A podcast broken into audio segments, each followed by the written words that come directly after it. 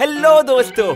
मैं हूँ सुफियान और आपका स्वागत है पॉइंट पे आओ ना में। एक ऐसा शो जहाँ हम वर्ल्ड की पास्ट प्रेजेंट और फ्यूचर से जुड़ी हुई सारी इंटरेस्टिंग मिस्ट्रीज को डीमिस्टिफाई करते हैं।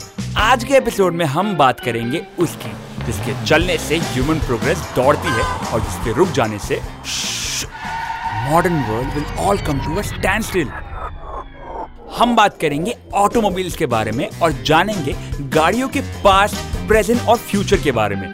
तो चलिए लेट्स बिगिन द शो क्या पका रहे हो? पॉइंट पे आओ ना। अरे पॉइंट पे आने का ना बाय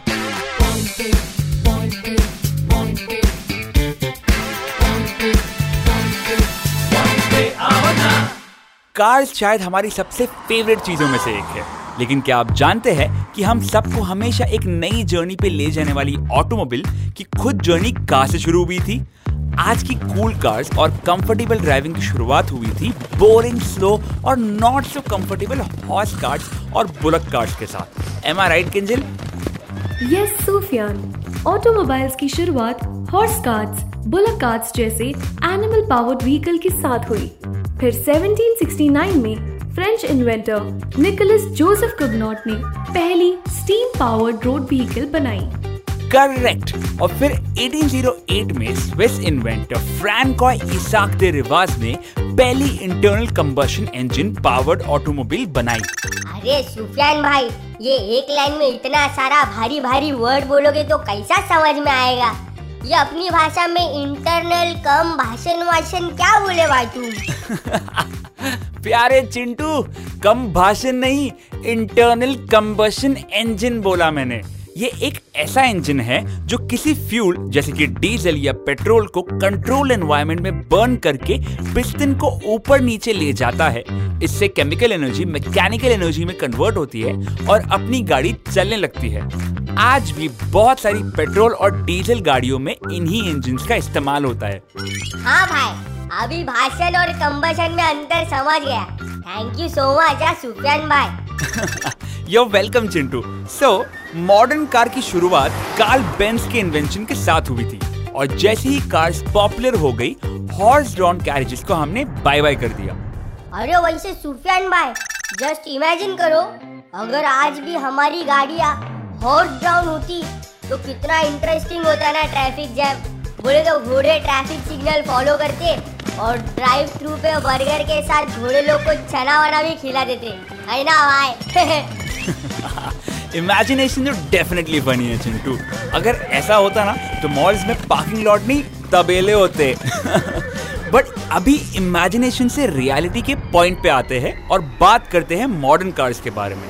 जिस मॉडल को आजकल की कार का प्रीकर्सर कह सकते हैं, उसका नाम था बेंज मोटर वैगन और 1886 में जर्मन इन्वेंटर कार्ल बेंज ने इसे अपने नाम पे पेटेंट करवाया। वैसे तो ये कार से ज़्यादा एक मोटराइज साइकिल जैसी थी, लेकिन इसकी कॉस्ट कम थी, इसी वजह से लोगों ने इसको जल्द ही वाइडली यूज़ करने लगे। मज़ेदार बात तो ये है कि पहली बेंज मोटर वैगन को ड्राइव कार्ल बेंज की पत्नी ने किया था। So for all those people जो फीमेल ड्राइवर्स को बैड ड्राइवर्स की तरह स्टीरियोटाइप करते हैं, भाई ड्राइविंग है ना, कहीं ना कहीं एक औरत ने ही इस वर्ल्ड में इंट्रोड्यूस की है। And not only this Mrs Benz ने इनिशियल कार में ब्रेक लाइनिंग जैसी चीज़ों को डेवलपमेंट करने में भी मदद की। With further developments in technology specially during world war two horse drawn carriages का दौर खत्म होने लगा और ऑटोमोबाइल्स एंड कार्स ने तेज़ी से उनकी जगह ले ली। Unlike planes and rockets cars intermediate combustion engine इस्तेमाल करती है। अरे सुफियान भाई ये कंबशन थोड़ी देर पहले तो मेरे को समझ आ गया था पर अभी थोड़ा कंफ्यूजन हो रहा है मेरे को वापस। मतलब ये कंबशन सच में होता क्या है? और भाई एक और इंटेलिजेंट वाला क्वेश्चन भी आ रहा है मेरे दिमाग में। ये डीजल और पेट्रोल इंजन में क्या फ़र्क होता है? अरे चिंटू बहुत सारे सवाल पूछ लिया तूने बट मैं सिंप्लीफाई करके समझाता हूँ। बट ध्यान से सुनना इस बार ठीक है? हाँ भाई मैं फुल अटेंशन देगा। तुम समझाओ बस मैं समझने के लिए तैयार है। ओके डन सो कंबशन का मतलब है फ्यूल को बर्न करना. नाउ कमिंग टू चिंटू का इंटेलिजेंट वाला क्वेश्चन पेट्रोल इंजन में फ्यूल और एयर को मिक्स करके सिलेंडर में इनटेक प्रोसेस के दौरान लाया जाता है.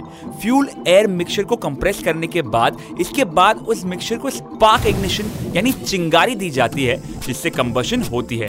कंबशन गैसेस के एक्सपांशन से पिस्टन पावर स्ट्रोक के दौरान चलता है. वही डीजल इंजन में सिर्फ़ एयर इनटेक होता है और उसको कंप्रेस किया जाता है। डीजल इंजन फ्यूल को मेजर्ड रेट में हॉट कंप्रेस्ड एयर में स्प्रे करते हैं जिससे फ्यूल इग्नाइट हो जाता है। अरे समझ गया भाई। लेकिन अगर दो मिनट बाद फिर से कंफ्यूजन होएगा ना तो फिर से पूछ लूँगा हाँ भाई। Very nice nice. पर मैं तुम्हें फिर से समझाने नहीं वाला हूँ। और अगर फिर से कोई क्वेश्चन रिपीट किया ना तो अगले एपिसोड से तू बाहर ओके अरे नहीं ना भाई। मैं सही में समझ गया। तुम आगे बढ़ो बस। ऐसा धमकी वमकी नहीं देने का। अब आया ना पॉइंट पे अपना Chintu. Good anyway moving on अब आते हैं नेक्स्ट पॉइंट पे और बात करते हैं ऑटोमोबाइल्स के नेगेटिव इम्पैक्ट्स के बारे में। किंजल तुम बताओगी जरा? श्योर सूफियान ऑटोमोबाइल्स के बहुत सारे फायदों के साथ कुछ नेगेटिव इम्पैक्ट्स भी हैं। जैसे कि number one traffic jam number two air और noise pollution number three fossil fuel जैसे कि पेट्रोल और डीजल का ओवर कंजम्पशन थैंक्स किंजल तो गाइस ऑटोमोबाइल इंडस्ट्री आज की डेट में एयर पोल्यूशन का एक बड़ा सोर्स है और इंडिया और वर्ल्ड के किसी भी मेजर सिटी में ट्रैफ़िक जाम लगना आजकल बहुत नॉर्मल सी बात हो गई है। इन जैम्स के कारण हमारे फ़िज़िकल और मेंटल हेल्थ दोनों पर एडवर्स इफ़ेक्ट पड़ता है। बट देर इज़ होप और उस होप का नाम है the automobile of the future हाँ। इतने डिप्रेसिंग बात के बाद अब किया ना कुछ इंटरेस्टिंग बात तुमने सुफियान भाई। ये अपने कारोबार का फ्यूचर कैसा होने वाला है? चिंटू बेटे ऑटोमोबाइल्स का फ्यूचर है ना रोशन है Roshan. Electric cars AI run automatic cars और और भी बहुत कुछ एक्साइटिंग चीज़ें होने वाली है फ्यूचर में। सुफियान भाई ये इलेक्ट्रिक कार अपन के माफिक बैटरी से चलती होंगी है ना? हम्म। Good guess Chintu electric cars battery से चलते हैं और उनका कोई एग्जॉस्ट एमिशन भी नहीं होता है। जो एमिशन होता भी है, वो भी बहुत लिमिटेड होते हैं। इलेक्ट्रिक कार्स एफिशिएंट तो है, लेकिन अब तक कॉस्ट एफिशिएंट नहीं हुए हैं। हालाँकि उनकी मैन्युफैक्चरिंग कॉस्ट पिछले डेकेड के कंपैरिजन में बहुत कम हुई है और उम्मीद है कि फ्यूचर में ये कार्स और भी एक्सेसिबल हो जाए। बहरहाल फन फैक्ट ये है कि इलेक्ट्रिक कार्स भले हमें इतनी नई टेक्नोलॉजी लगती है बट एक्चुअली 1888 में जर्मन इन्वेंटर आंद्रे फ्लॉकिन ने फ्लॉकिन इलेक्ट्रो वैगन डिज़ाइन किया, जो कुछ लोगों के हिसाब से पहली असली इलेक्ट्रिकल कार थी। वैसे, अपने इंडिया में भी इलेक्ट्रिकल व्हीकल्स के प्रमोशन के लिए इनिशिएटिव्स लिए जा रहे हैं, जिससे एयर पोल्यूशन कम होगा और अपना एनवायरनमेंट बेटर होगा। ऑल्सो सेल्फ ड्राइविंग कार्स यानी कि खुद से चलने वाली गाड़ियाँ ऑटोमोबाइल्स का फ्यूचर है। और ये बहुत ही एक्साइटिंग बात है। GPS technology radar sonar optical और थर्मोग्राफिक इनपुट्स का इस्तेमाल करके गाड़ियाँ पूरी तरह से ऑटोमेटिक होने वाली है। वाईफाई और इंटरनेट के थ्रू कनेक्टेड होकर ये ऑटोमेटिक गाड़ियाँ एक दूसरे से कम्युनिकेट भी कर सकती है जिससे ट्रैफ़िक सिग्नल्स की ज़रूरत कम हो जाएगी। फ्यूचर की गाड़ियाँ दूसरी गाड़ियों के इनपुट के बेसिस पर अपनी स्पीड डायरेक्शन और लेन्स एडजस्ट कर सकती है। इससे क्रैशेस और ऐसी घटनाएँ कम हो सकती है। भाई अब तो गाड़ियाँ भी हमारी तरह आपस में बात करने लगेगी। यस चिंटू। टेक्नोलॉजी का काम ही है कुछ आउट ऑफ़ द बॉक्स करके दिखाना। वैसे प्रेजेंट में सेल्फ ड्राइविंग कार्स का लेवल सिर्फ़ लेवल टू तक है, लेकिन कुछ कंपनीज़ ने लेवल थ्री तक ड्राइवरलेस टैक्सीज भी लॉन्च की है। एआई टेक्नोलॉजी के एडवांस होने के साथ साथ सेल्फ ड्राइविंग कार्स और भी आम हो जाएगी। और तब हमें शायद स्पीड लिमिट से भी आगे जाने का मौका मिल जाएगा, क्योंकि एआई की वजह से रिएक्शन टाइम और दूसरी गाड़ियों से जो जानकारी मिलेगी, वो हमें हायर स्पीड्स पे भी सेफ़ रखेगी। वैसे एक fun trivia for you guys Germany में जर्मन ऑटोबन हाईवेज पे 200 किलोमीटर पर आवर से भी ज़्यादा की स्पीड पॉसिबल है, और यहाँ की कुछ जोन में देयर नो स्पीड लिमिट भाई, ये तो बहुत एक्साइटिंग है। अगर इलेक्ट्रिक कार और एआई कार आ जाएँगी ना तो अपने कंट्री में भी सारी गाड़ियों की स्पीड बढ़ जाएगी। ट्रैफ़िक बहुत कम हो जाएगा और पोल्यूशन भी कंट्रोल में आ जाएगा। तब मज़ा आएगा ना बीड़ू सही बोल रहा है चिंटू। बहुत मज़ा आएगा। जैसा कि आई होप आज के एपिसोड में हमारे लिसनर्स को भी आया होगा। आज हमने ऑटोमोबाइल्स के पास्ट प्रेजेंट और फ्यूचर के बारे में बहुत बातें की। उम्मीद है आपको ये एपिसोड पसंद आया होगा। और अगर आपके पास कोई सजेशंस है या सवाल है तो आप हमें हमारे सोशल मीडिया पर, यानी कि at the rate M N M talkies podcast पे डीएम करके ज़रूर बताइए। बाकी मिलते हैं अगले एपिसोड में, जब हम लेकर आएँगे एक और नया इंटरेस्टिंग और मज़ेदार topic till then as I always say stay curious अरे पॉइंट पे आने का ना bye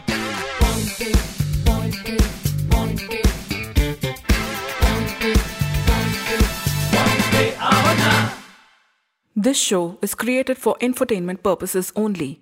Any names, characters, places, and incidents are published in good faith and for general information purposes only. The creators do not make any warranties about the completeness, reliability, and accuracy of this information. Any action you take upon the information you receive on this show is strictly at your own risk. The creators will not be liable for any losses and or damages in connection with the use of the show. Any resemblance to actual events or persons, living or dead, is not intended to defame, malign, slander, or hurt, or be disrespectful to any person, nation, state, individual, caste, religion, religious sentiments, beliefs, or feelings of any person. The show does not promote smoking or drinking. Listeners' discretion is advised.